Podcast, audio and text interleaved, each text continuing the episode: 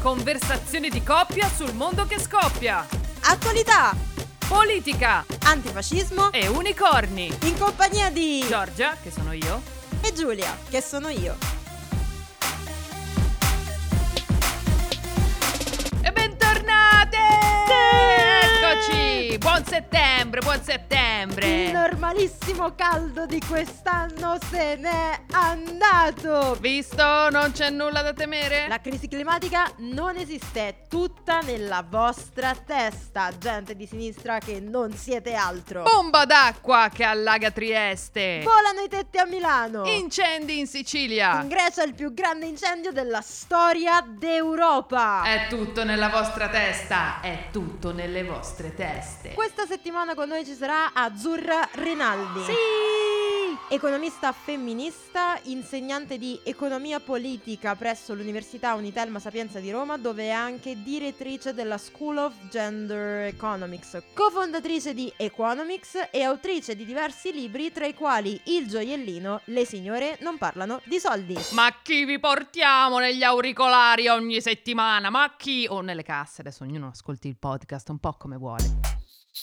Di cosa vuoi conversare questa settimana? La Corte dei Conti ha messo sotto inchiesta Open to Meraviglia. Ma ci pare, ma non è Pare che il ministero possa essere colpevole di danno erariale, cioè spreco di denaro pubblico, dopo aver investito un sacco di soldi per questo progetto di comunicazione insomma, avete presente qual è? Quello con la Venere, tra l'altro girato in Slovenia.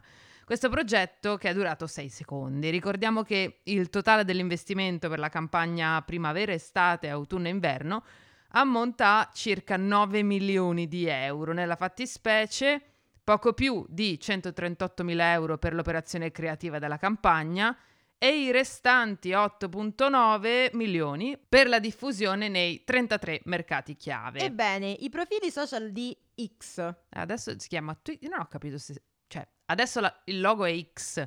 Bisogna chiamarlo X o Twitter. Cioè, tra l'altro, sono, sono- Lo chiedo a voi. Sono l'unica che con la nuova icona credeva che il cellulare fosse rotto. Vabbè, comunque, scusami, continua. X, Twitter, quello che ti pare. Profili social di X, Facebook e TikTok non ci sono più. E su Instagram il profilo è inattivo già da due mesi. Guarda caso su Instagram il profilo in questione, Venere Italia 23, Cioè, sembra un bot, ragazzi. Cioè, o un bot o il mio profilo da quindicenne. Venere Italia 23. comunque il profilo da quindicenne ha scritto Ciao, so bene che avete sentito la mia mancanza e mi fa piacere sapere che vi siate così tanto preoccupati per me. Ecco la verità. Avevo promesso di portare le bellezze della nostra Italia in giro per il mondo e così ho fatto. La nostra nazione merita di brillare sempre di più e io sono qui per assicurarmi che accada. Cuoricino, Grazie per avermi atteso, nuove avventure ci aspettano. tricolore. Daniela Santanchè, sei un genio. Cioè, dai, manco Lupin. Luis Rubiales è stato sospeso dalla FIFA. È? Quindi si è arrabbiato, rimangiandosi tutte le scuse, dicendo che è vittima di questo falso femminismo, che in realtà è stata Jenny Hermoso, e lei che prima del bacio l'ha sollevato in braccio. La madre si è barricata in una chiesa ha cominciato lo sciopero della fame. La stampa sta riprendendo video delle risate di Jenny Hermoso per dire "Beh, male non c'era mica rimasta. Allora, poi ti domandi perché le donne non denuncino. C'è il video, ci sono le testimonianze, l'abbiamo visto tutte, ma no, è colpa sua. Premio Peto! Pensare è troppo ostico. Vediamo quali sono le peggiori dichiarazioni della settimana. Questa settimana il premio Peto è monotematico, un premio Peto giambrunico. Nel giro di pochi giorni, infatti, Andrea Giambruno, un conduttore di Rete 4, nonché compagno, seppur eterosessuale, del signor presidente del Consiglio Giorgia Meloni, ha tirato una randellata di peti micidiale. Sentiamo il podio. Dopo una dichiarazione aberrante sulla violenza di genere, Giambru è stato accusato di colpevolizzare le vittime di stupro. E lui ha risposto: Ma si rendono conto che così colpevolizzano anche un intero gruppo di lavoro solo perché conduco io? Ha continuato poi, indomito, chiedono la mia sospensione e su frasi false gli stessi che decantano la libertà di espressione. Attaccatemi perché dico cose ovvie, banali, che a luglio fa caldo o che è meglio non drogarsi. E queste sono le pezze che Giambru aveva provato a mettere in seguito alla dichiarazione aberrante di cui sopra, che è senza discussione la vincitrice del premio Peto di questa settimana. Se eviti di ubriacarti e di perdere i sensi, magari eviti di incorrere in determinate problematiche e poi rischi effettivamente che il lupo lo trovi. Giambru, attaccami perché dico cose ovvie e banali non abbiamo mai trovato lupi, sempre e solo uomini, cresciuti nella cultura dello stupro che uomini come te, consapevoli o meno, contribuiscono a rafforzare quotidianamente. Magari trovassimo lupi, magari.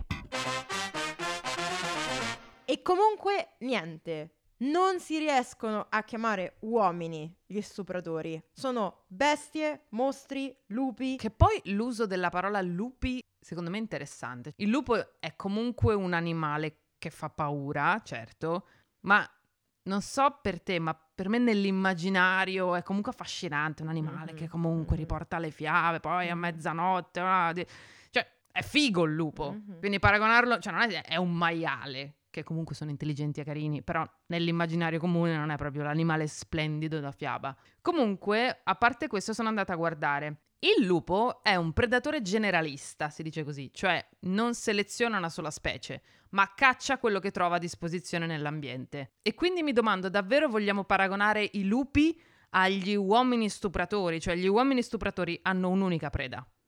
La violenza di genere non deriva da un fattore animale, istintivo, ma culturale. E quando altri uomini, anche non strettamente stupratori, ma immersi in questa cultura dello stupro, se ne renderanno conto, sarà sempre veramente troppo tardi, sicuramente per qualcuna. Che poi queste frasi di Gianbruno arrivano quando la Premier Meloni non si era ancora esposta su nulla. Già. Ne parlavamo qualche giorno fa con Azzurra Rinaldi, che poi sarà la nostra terza incomoda, di quanto fosse violento, doloroso, mm-hmm. inconcepibile che la Presidente del Consiglio non avesse detto una parola, una sola, dopo i fatti di Palermo e Caivano. Poi nel giro di poche ore hanno parlato lei e Gianbruno e qui so che il fatto è terribile, non voglio fare dell'ironia, ma io non, non ci credevo quando ho letto quello che ha detto la Premier. Cioè, lei ha detto bonificheremo l'area di Caivano. cioè, cioè no, ri- credevo fosse Lercio, giuro, credevo fosse Lercio. Bonificheremo l'area... Cioè, non, non, non, non poteva essere più stereotipo di se stesso così. Ma poi come prima cosa dici questo? Eh già, quella è la cosa importante. Ha detto, in criminalità non esistono zone franche. E certo, evviva che combattiamo la criminalità, specie quella organizzata, di cui pare facessero parte alcuni stupratori. Ma vogliamo anche dire due paroline veloci, veloci, veloci in merito a questa faccenda sulla violenza di genere, sulla matrice? Cioè una parola avversissima per la Premier. Comunque la Premier è andata in visita, ma non ha detto nulla di quello che speravamo. Comunque niente, ci abbiamo provato a fare una puntata un po' più leggera. Siamo durate due minuti e mezzo. Non è mica colpa nostra se sta gente ne spara una al secondo. Se non volete. Allora, se non volete farlo per l'uguaglianza, per la parità, per il buonsenso, per l'umana decenza, fatelo per noi. Smettetela di dire cazzate, lasciateci andare in ferie! Piovono le critiche da una ridicola sinistra che accusa il premier Meloni di usare il suo potere per dare lavoro alla famiglia, solo perché il cognato Lollo Brigida è ministro, il compagno è diventato indomito conduttore su Rete 4 e ora la sorella Arianna è diventata responsabile della segreteria politica di Fratelli d'Italia. Io raccomandata? Dice fieramente Arianna, ma se son fascia da quando avevo 17 anni, me lo sono su dato questo posto. Consiglio dei Ministri. Matteo Salvini ha distribuito a tutti i ministri presenti una lettera dei sindaci del Trentino sulla gestione dei lupi. Basta parlare di quelle poche mele marce che stuprano, è insorto qualcuno. No, Intendevo proprio i lupi lupi stavolta, non i lupi di Gianbruno, ha risposto Salvini. Ah, ok allora. Loro sì che sono un vero problema. Bambina precipitata e afferrata al volo a Torino. Il nostro presidente supremo dell'impero italico, Giorgia Meloni, elogia sui social il gesto del passante 37enne. Poteva trasformarsi in tragedia la vicenda, ma grazie alla prontezza di Mattia Aguzzi la sua vita è salva. Tanto onore e gratitudine per questo giovane eroe. L'ideologica e ridicola sinistra fa notare che muoiono bambini tutti i giorni in mare e il governo li lascia morire senza fiatare. Il presidente fieramente risponde: è perché non riusciamo a prenderli al volo. Che poi adesso alcune navi ONG sono ancora bloccate Mhm. per ordine del nostro governo e la gente continua a morire. Cioè sarebbe come se il governo avesse incatenato il ragazzo a bordo della strada e lasciato cadere la bambina che stava scappando da un incendio scoppiato in casa. Invece no, Mattia Guzzi è un eroe e le ONG delle criminali sovversive di sinistra. Ma cambiamo argomento ed ecco che ci prepariamo a conversare su quello che avete scelto voi per questa settimana. Vegan, falsi miti e molto altro. Ok, parliamo di falsi miti. Quali sono i principali? Abbiamo fatto un elenco. 1. Mangiate solo insalata. Io l'insalata credo di averla mangiata tre volte da quando siamo vegane. E questo è proprio tratto da una storia vera, facendo delle chiamate coi catering per il nostro matrimonio, chiedendo un menù vegetale, vegano. Un tizio che mi ha risposto e mi ha detto, ah ma lo volete completamente vegano? Eh no, ma non si può avere un menù sano se è solo vegano. Questo è quello che ti dicono spesso, magari persone che prendono la carne dal supermercato piena di scarti, antibiotici, eccetera, eccetera. Comunque l'alimentazione vegetale per essere sana deve essere, pensa un po', bilanciata. Babam! Negli alimenti di origine vegetale sono presenti tutti e 20 gli amminoacidi, inclusi quelli essenziali. L'unica vitamina non presente nel mondo vegetale è la B12, che è creata da alcuni batteri che si trovano nella terra e che vengono quindi mangiati dagli animali. E poi voi mangiate gli animali, quindi mangiate anche quello che hanno mangiato loro prima, cioè assorbite un po' della B12 che saranno mangiati loro. Oggi però spesso è carente anche nelle diete onnivore perché con gli allevamenti intensivi e la breve durata di vita degli animali, questa vitamina spesso non è assimilata correttamente dagli animali stessi. Quindi diciamo che il problema non è necessariamente solo per le persone vegane. Cioè, bisognerebbe farsi gli esami del sangue e vedere se c'è carenza o meno di B12 per persone onnivore, per persone vegetariane, eccetera. Noi comunque l'assumiamo in pastiglia due volte a settimana e siamo a posto. Ma ovviamente parlatene con dottoresse e dottori, non con noi. I bambini o le persone gestanti è meglio che mangino anche carne. Nope. Un'alimentazione 100% vegetale, ben bilanciata, chiaramente, è adatta in tutte le fasi della vita. Vi rimando al profilo della dottoressa Silvia Goggi. Eh, ma si fa più fatica a fare sport. Diteglielo a Serena Williams, a Venus Williams, a Novak eh, Djokovic, ad Alex Morgan, a Lewis Hamilton, per esempio, per dirne alcuni. Mangiare vegano costa di più, ragazzi, sono un'attrice. Allora, certo, alcuni latti non vaccini costano di più perché c'è meno richiesta, ma cereali, legumi, frutta e verdura di stagione non sono di certo tra gli alimenti più cari che si possono trovare al supermercato e quindi compensate di un bel po'. Noi da quando siamo diventate vegane spendiamo meno. Eh, ma la soia! Molte critiche alle persone vegane sono fatte da alcuni che si arrabbiano perché dicono in sintesi: Ma anche voi inquinate? Eh, la risposta è sì. Cioè, certo, la mia esistenza inquina. Se respiro, inquino. Per non inquinare non dovrei proprio esistere. Quindi se io inquino 3 e tu inquini 10, non ti puoi arrabbiare con me perché io inquino 3. La scelta di diventare vegane è infatti una scelta per l'ecosostenibilità, quindi certo che cercheremo prodotti che non vengano dall'altra parte del mondo e di filiera controllata. Eh, ma la soia non è sostenibile. Ok, allora non mangiare carne. Perché dico questo? Perché circa l'85% della soia prodotta viene impiegata come mangime per gli animali d'allevamento. Aspetta, aspetta, aspetta, c'è un'altra, facciamo come ultima. Cioè, ma se tu fossi su un'isola deserta, non ammazzeresti un animale per sopravvivere? Tanto se ci fossero animali non sarebbe un'isola deserta. E poi, se non ho niente da mangiare, sì, cioè, credo di sì, credo che ci proverei. Ora la domanda è, perché invece tu li ammazzi anche se non ne hai bisogno per sopravvivere? Scacco matto. Adesso questa frase non era mia, se non ricordo male era di Carlotta Perego, Cucina Botanica. Seguitela.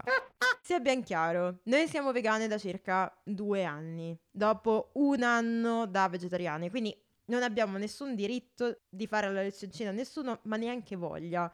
Abbiamo solo bisogno di dire che si può fare. Ed è pure divertente, devo dire. Potete provare a limitare al massimo il consumo dei derivati animali e poi capire davvero quanto vi siano necessari. Per il bene di miliardi di animali. Non è un modo di dire, si parla di 70 miliardi di animali uccisi all'anno, pesci esclusi, per il bene personale. Nel 2015 l'Agenzia internazionale per la ricerca sul cancro, l'AIRC, ha classificato la carne rossa come probabilmente cancerogena per gli esseri umani e per il bene del pianeta. Il settore agricolo è responsabile di circa un quarto delle emissioni globali di gas serra delle quali oltre il 60% provengono dalla produzione ormai sempre più intensiva di carne e derivati animali. Per non parlare poi dell'impiego di acqua.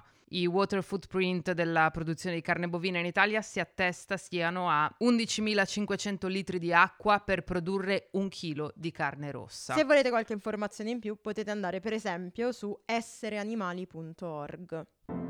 Sono conversazioni a due, tra due persone che si amano ma questa rubrica si chiama La terza incomoda! Ed eccoci tornate con il vostro momento preferito, con la nostra terza incomoda che questa settimana, lo sapete, è Azzurra Rinaldi. Ciao Azzurra, come stai? Ciao, benissimo, grazie. Voi? Abbast- eh, questa è una domanda tosta. È, è, sempre una domanda tosta sul come stai, soprattutto il periodo, visto il periodo. Però evviva, sì! Yeah! Evviva! Sentimi, io parto già dritta per dritta e ti chiedo, cosa significa essere un economista femminista? Allora, nella, nella, pratica significa che la tua vita accademica è complicatissima. Eh, io sono un'accademica e figurati, è una donna che si definisce economista femminista. Eh, nella realtà significa uh, controvertire tutta la teoria economica fino all'altro ieri, che è una teoria economica che in realtà è una teoria capitalistica e patriarcale che è proprio, diciamo, mh, mm, anche alla luce di quello che vediamo no? nel corso degli ultimi anni, per fortuna iniziamo a vederlo, è causa della maggior parte dei problemi che abbiamo sul pianeta. Quindi l'economia femminista è un'economia che si propone di ribaltare la prospettiva tradizionale dell'economia e include nella, nelle equazioni dell'economia alcune cose che finora non sono state incluse mai, come il senso di responsabilità, come il senso della cura, no? Poi sono tutte queste cose che in realtà popolano fortunatamente la vita degli esseri umani. Robetta, insomma, dato quello che mi stai dicendo, la domanda è: ma come ti è venuto in mente? Cosa, ti sei svegliata un giorno e hai detto vai, lo sfido così il patriarca? Com'è successo? Ma guarda, è successo, io sono, sono sempre stata una ragazzina strana, quindi sono cresciuta a, a Paris Simone de Beauvoir eh, e quando sono diventata un'accademica il mio professore dell'epoca eh, disse benissimo hai visto vinto il concorso che bello su che cosa ti vuoi specializzare? E io dissi io vorrei fare economia femminista. Questo vi sto parlando di 20 spicci anni fa. E lui mi disse no guarda questa è una cosa che in questo momento in questo paese io non ti consiglio di fare. Devo dire che ex post che lui aveva ragione. Poi però dopo alla fine è andata così nel senso che dopo i 35 anni ho avuto questo senso di urgenza eh, a molte donne succede con uh, il cosiddetto orologio biologico, no? che io non, non, lo so, dice che senti questa emergenza di avere figli, ho avuto l'emergenza di fare l'economista femminista e quindi ho avuto questa sorta di prurito perché ho dovuto assolutamente fare questa cosa in cui ehm, volevo provare no? a svegliarmi la mattina e essere ancora più felice e devo dire la verità, nella mia prospettiva più utile di quanto non potessi fare altrimenti. Tra l'altro, tra i vari lavori hai anche scritto un libro che si chiama Le signore non parlano di soldi, in cui tratti tra le altre anche la violenza economica. Ecco, dato che se ne parla veramente molto poco, ci spieghi cosa sia?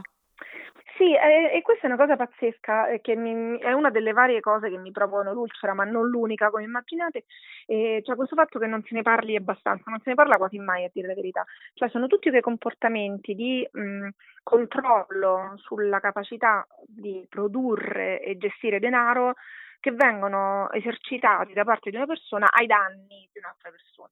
Generalmente la persona che la esercita è un uomo, generalmente la persona che la subisce è una donna.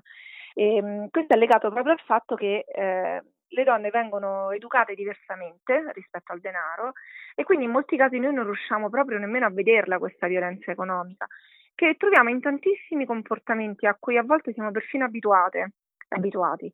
Eh, cioè eh, quando mm, magari l'uomo lavora e la donna no, e la donna deve ogni singolo giorno implorare i soldi per il pane e per il latte, già quella è violenza economica, oppure quando tu vai a fare la spesa, ritorni hai qualcuno che ti controlla lo scontrino, anche quella è violenza economica, fino ad arrivare chiaramente ai casi più eclatanti, a tutto quello che succede in molti casi nei momenti della separazione, no? in cui eh, diciamo nelle coppie eterosessuali è frequentissimo che eh, l'uomo lavori, la donna no, e l'uomo in quel momento come forma di eh, violenza, eh, non c'è altro modo di dirlo, eh, in realtà non, non trasferisce eh, gli alimenti che dovrebbe trasferire. Però c'è anche un altro fattore che è eh, legato al fatto che noi spesso tendiamo a pensare che queste forme di violenza, così come tante altre forme di violenza, siano associate soltanto a situazioni di marginalità sociale, culturale, economica, invece non è così. Purtroppo la violenza economica è pervasiva e noi dobbiamo dotarci degli strumenti quantomeno innanzitutto per riconoscerla. Quindi, insomma, la violenza maschile sulle donne, che, che ne dicano i not all men, mi sento di dire, esiste eh, e ha un costo. Sì non solo emotivo, psicologico, fisico, sociale, ma anche economico, finanziario, giusto? Drammaticamente c'è un costo economico-finanziario, questa cosa dei not all men mi fa molto sorridere perché beh, visto tutte le, le, le, vicende drammatiche che hanno popolato anche questo mese eh, di agosto, ehm, in realtà eh, io non riesco, poi non riesco a stare zitta, no? quindi eh, ho, ho, pubblicato diversi post anche sui miei canali social in cui no, denunciavo e dicevo di qua e di là, finché alla fine ho detto, vabbè sentite, se proprio non vi convinciamo in nessun modo, allora parliamo del costo economico, perché guardate che le violenze degli uomini sulle donne hanno anche un costo per la collettività. Eh, la Commissione europea ci dice che ogni anno costano ai Paesi membri 370 miliardi di euro. E questi sono solo i costi vivi, senza contare tutti i costi invece eh, indiretti legati ad esempio al fatto che ehm, le donne non lavorano e quindi abbiamo un doppio costo, un costo effettivo e una mancata produzione di reddito. Quando ho sciorinato tutti questi dati, uno dei not men è venuto sotto a commentarmi per dire ma lei non si vergogna con quello che ha subito quella povera ragazza e riconduce tutto al denaro. Vabbè, allora fate voi, allora fate voi. Parliamo di gender gap. Cos'è e quanto bene siamo messi in Italia? Ma vabbè, siamo messi malissimo. Eh, la verità è che. Mm, non l'avrei detto. vi, vi, dirò, vi dirò una cosa che vi stupisce. Vi dirò una cosa che vi stupisce. Eh, siamo messi malissimo. In realtà, mm, io penso che noi siamo in un momento molto delicato perché abbiamo un'apparenza. Eh, già quando Giorgia Meloni ha vinto insomma, le elezioni e quindi è diventata Presidente del Consiglio, quando poi Ellie Schlein ha vinto le primarie eh, quindi abbiamo la donna Presidente del Consiglio, la donna capa delle opposizioni, io il giorno dopo avevo il telefono in fumo perché eh, giornalisti, giornaliste di qualunque tipo, no? di qualunque fonte, televisione, radio, giornali, mi chiamavano per dirmi, oh professoressa, allora abbiamo risolto, eh? Allora a posto, col dire non chiedeteci più niente, no? Perché abbiamo la donna Presidente del Consiglio, abbiamo la donna, ecco questo secondo me rischia di essere molto fuorviante. Per fortuna ci parlano i dati, no? E i dati del Global Gender Gap Report, che peraltro viene elaborato ogni anno dal World Economic Forum, di cui tutto si può dire, ma non che sia un covo di noi altre femministe. Eh, questi dati ci dicono che in un anno la situazione dell'Italia, che già era pessima, è ulteriormente peggiorata. Io dico sempre, noi siamo un paese del G7, questo significa che siamo fra i sette paesi più ricchi del mondo, del mondo, sette paesi in cui si produce maggiore ricchezza.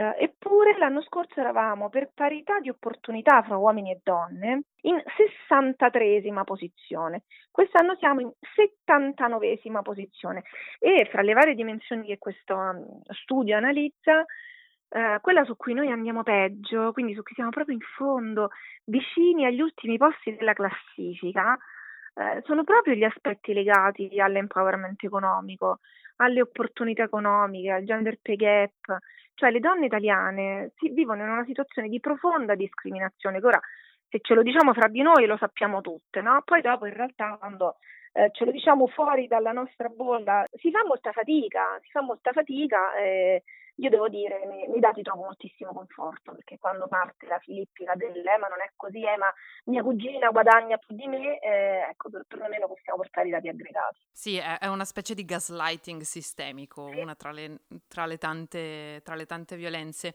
E, ehm, dato che hai citato anche il nostro signor Presidente del Consiglio, egregio Giorgia Meloni, nella campagna elettorale della scorsa estate, Forza Italia, quindi per carità non c'entra lei, Forza Italia aveva fatto uno spot tipo televendita, non so se te lo ricordi, che diceva occuparsi della famiglia sette giorni su sette, se saremo al governo approveremo una legge per dare uno stipendio e una pensione alle nostre mogli, alle nostre madri. Allora, partendo dal presupposto che ovviamente era tutta fuffa e non hanno fatto nulla, certo. vorrei sapere cosa ne Cosa ne pensi di questa proposta? Io sono contrarissima, ovviamente, anche questo probabilmente non vi stupirà, sono contrarissima per una serie di motivi. Allora, ehm, partiamo da un motivo macroeconomico. Noi abbiamo un sistema in cui ancora fortunatamente le donne possono decidere di studiare. Questo significa che la collettività investe sulle donne, cioè eh, i soldi che poi noi paghiamo per le nostre rette universitarie, i nostri master e quant'altro, anche se sono tanti, ma coprono soltanto una parte del costo effettivo. Questo significa che il resto ce lo mettono le persone che pagano le tasse, quelle poche persone che pagano le tasse.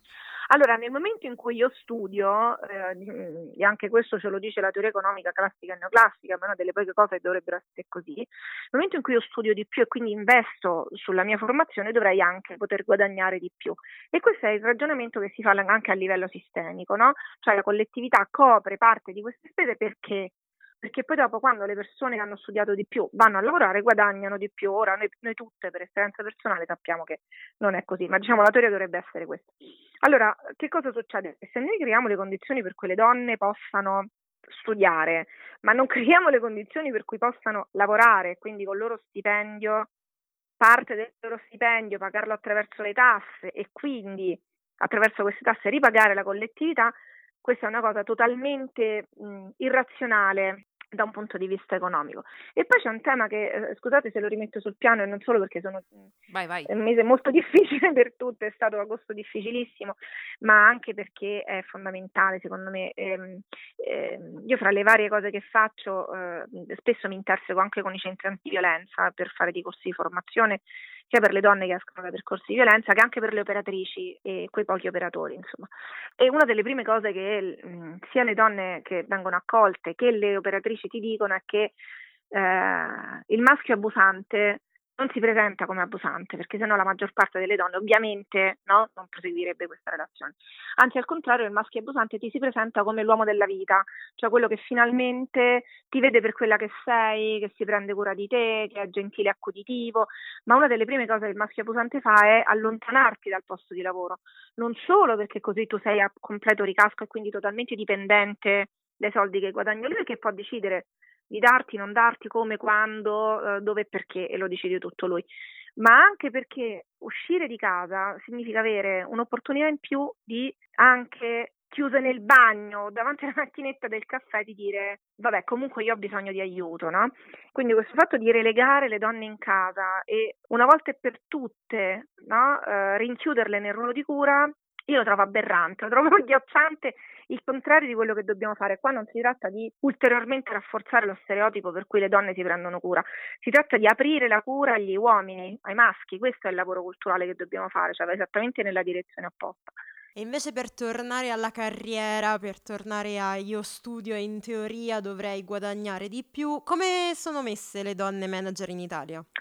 Ecco, in realtà sì, noi abbiamo fatto questa ricerca che è stata pubblicata recentemente su questa rivista accademica. Eh, abbiamo fatto questa ricerca mh, sulle donne manager. Le donne manager sono insoddisfatte, il che ehm, nuovamente non lo trovo sorprendente, però il fatto di averlo dal dato aggregato ci fornisce uno strumento in più per far vedere che qui c'è un problema sistemico e ci rifiutiamo di vederlo e ci rifiutiamo di affrontarlo. In realtà noi abbiamo ovviamente adottato un approccio intersezionale anche per l'analisi che ci dice che sei più insoddisfatta se sei al sud, sei più insoddisfatta se hai figli, eh, perché paghi la carenza di servizi per la famiglia, per i bambini e per le bambine, quindi in realtà eh, un dato che veramente anche qui non ho trovato stupefacente, che però emotivamente mi ha affaticato, diciamo così, è che sia al nord che al sud, quando non c'è l'asilo nido pubblico, quando non c'è l'asilo nido aziendale, il partner è a, al quarto posto fra le persone che fanno quello che dovrebbero fare. Cioè, eh, allora si chiede ai nonni, allora si chiede ad una persona che noi paghiamo e solo in fondo se ne occupa il padre. Ecco, e, e questo... eh, perché se lo fa è un mammo. Esattamente, esattamente, che c'è questo grosso tema di questa virilità che per gli uomini non è mai conquistata una volta e per tutte, no? È una virilità che va continuamente provata, cioè va certificata ogni 5 secondi, anche nelle telefonate con gli amici, anche sul lavoro deve provare che è uomo abbastanza, perché è come un attimo scarti dal canone del que- tutti gli aspetti negativi, peraltro, che noi associamo alla mascolinità. Quindi se sei rozzo, se non sei rozzo abbastanza, se non sei violento abbastanza, se non sei abbastanza narcisistico, se non sei abbastanza egoista, se non sei abbastanza tutte queste cose, allora non sei maschio abbastanza, no? Che ora diciamocelo chiaramente, non è niente rispetto a quello che il patriarcato fa a noi, ok? Cioè adesso non voglio essere rabbiosa, però rispetto a quello che passiamo noi questo è veramente niente. Però Secondo me invece noi possiamo farlo, cioè per essere una leva per scardinare un pochino, soprattutto verso gli uomini più consapevoli, il fatto che questo patriarcato che a noi ci uccide purtroppo, in realtà dà un po' fastidio anche a loro come un brufolo, no? E Fa male a tutti. Può fare male a tutti, allora questa è una soluzione che forse possiamo trovare insieme. Ecco. Con Nella Marcello la scorsa settimana, nella scorsa puntata, abbiamo parlato anche di educazione sessuo-affettiva nelle scuole. Ma quella finanziaria, ti chiedo, non sarebbe una buona idea? Perché sappiamo che era già stata fatta una proposta, ma è stata bellamente cassata. E questa cosa è assurda perché noi abbiamo delle persone che peraltro sono cittadine e cittadini e mi permetto di dire anche elettrici ed elettori, che quindi gente che va a votare e poi determina il risultato elettorale, che non sa magari, ehm, che vi devo dire, che cos'è un tasso di interesse, che cosa significa se il governo fa una politica economica piuttosto che un'altra, non, sa, non, non, capisce che cos'è una legge di bilancio e quindi come vengono utilizzati i soldi pubblici. E la colpa non è ovviamente del cittadino o della cittadina, no? ma è di nessuno che si pone il problema invece di far sì che possano essere consapevoli e di livellare le potenziali disuguaglianze, perché c'è chi ha la possibilità, c'è chi ha gli strumenti, c'è chi non ce li ha. L'educazione economico-finanziaria sarebbe importante per tutte le persone, perché la verità è che in Italia nemmeno gli uomini parlano tanto di denaro, però per le donne è proprio fondamentale perché ora noi possiamo stare qua a discutere mh, mm, per settimane sul fatto che questo non sia il sistema migliore possibile, quello capitalistico intendo. E, e ovviamente secondo me è così. Però di fatto è il sistema in cui viviamo, in questo sistema che è quello in cui viviamo, l'unico strumento di libertà di scelta e di potere che abbiamo sulle nostre vite è il denaro. Quindi dove tutto il sistema mm, rema nella direzione di allontanare le donne dal denaro, l'educazione economico-finanziaria invece creerebbe quella base comune per cui già da piccolissime capiremmo che, ups, guarda, vedi questo è un elemento che devo capire che è importante nella nostra vita, no? quindi parliamo alle bambine tantissimo di, della loro apparenza fisica, di quanto siano magre, aderenti ai canoni, del fidanzato che si sono trovate oppure no, dell'amore, di qua di là, di denaro non gli parla mai nessuno e questo contribuisce a renderle più deboli di quanto non dovrebbero essere. C'è Giulia che sta annuendo talmente tanto che si è slogata al collo. Lei è laureata in qualcosa che ha a che fare con la finanza e la statistica. Qualcosa mi piace Quindi, molto, in quella roba lì. Sì, sì, è, è, il, ma- è il, massimo della mia competenza. So che ci sono i numeri e delle percentuali. Quindi farebbe comodo anche a me un po' di educazione finanziaria. E ormai è una domanda quasi di rito per le nostre ospiti, quindi la facciamo anche a te. Come lo smantelliamo sto patriarcato, Azzurra? Eh, bisogna, bisogna agire degli atti di resistenza quotidiana. c'è qualcosa che possiamo fare noi, noi donne, ed è quanto più possibile diventare consapevoli di tutti quei meccanismi patriarcali con cui magari invece siamo state cresciute e che agiamo tante volte inconsapevolmente, no? Cioè il commento cretino sull'aspetto dell'altra donna, su come si è vestita, sul rossetto, sui tacchi, ecco quello è un tipico meccanismo patriarcale, no, quando lo sentiamo apparire nella nostra testa, teniamolo, no? Diciamo non esterniamolo, poi pian piano quella vocina si stanca e non arriva più. Anche lì si crea cambiamento, poi certo eh, c'è bisogno delle istituzioni. E poi, vabbè, eh, diciamoci la verità, noi abbiamo bisogno degli uomini, abbiamo bisogno che loro inizino a parlare, che siano i primi a intervenire su queste benedette chat, i primi a intervenire nelle cene, sui luoghi di lavoro. Ehm, a mettersi in discussione. A mettersi in discussione, a sapere che poi alla fine forse trovano altri modi per dimostrare la loro virilità che non sia quello di eh, svilire l'altra metà della popolazione del mondo. Che poi di tutta sta verità, ma ne abbiamo veramente bisogno? Cioè, è una virtù, cioè, cioè, boh, non lo so. ma cos'è? Ma c'è proprio bisogno di un ripensamento del canone, sono d'accordo con te, non penso che ne abbiamo tanto bisogno, sinceramente. Azzurra, è stato un enorme piacere averti con noi, grazie di cuore e per salutarti non posso che dirti buona lotta e buona resistenza. Grazie, sempre, sempre, mi sento di dire grazie infinite a voi. Continuiamo insieme. Sempre, alleate. Grazie, grazie Azzurra. Grazie a voi. Ciao. Ciao. Questa era una delle conversazioni di coppia sul mondo che scoppia. Se volete potete fare un salto sulle nostre pagine social per vedere nuovi contenuti e proporre argomenti per le future chiacchierate insieme. Grazie per averci ascoltato e alla prossima. Ciao ciao. Se sei vittima di violenza puoi contattare anche sui social o per mail associazioni come Differenza Donna o Pangea Ollus oppure chiamare il numero antiviolenza 1522. Non è colpa tua, non sei sola.